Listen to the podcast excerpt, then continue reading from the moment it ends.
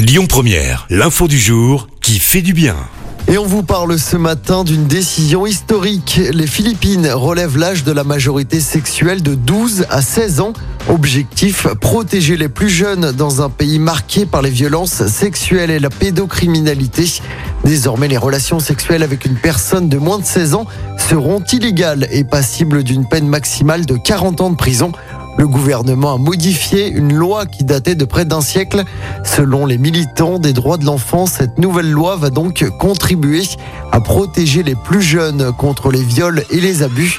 En janvier dernier, le président avait signé une loi interdisant les mariages d'enfants dans un pays où une fille sur six se marie avant l'âge de dix-huit ans.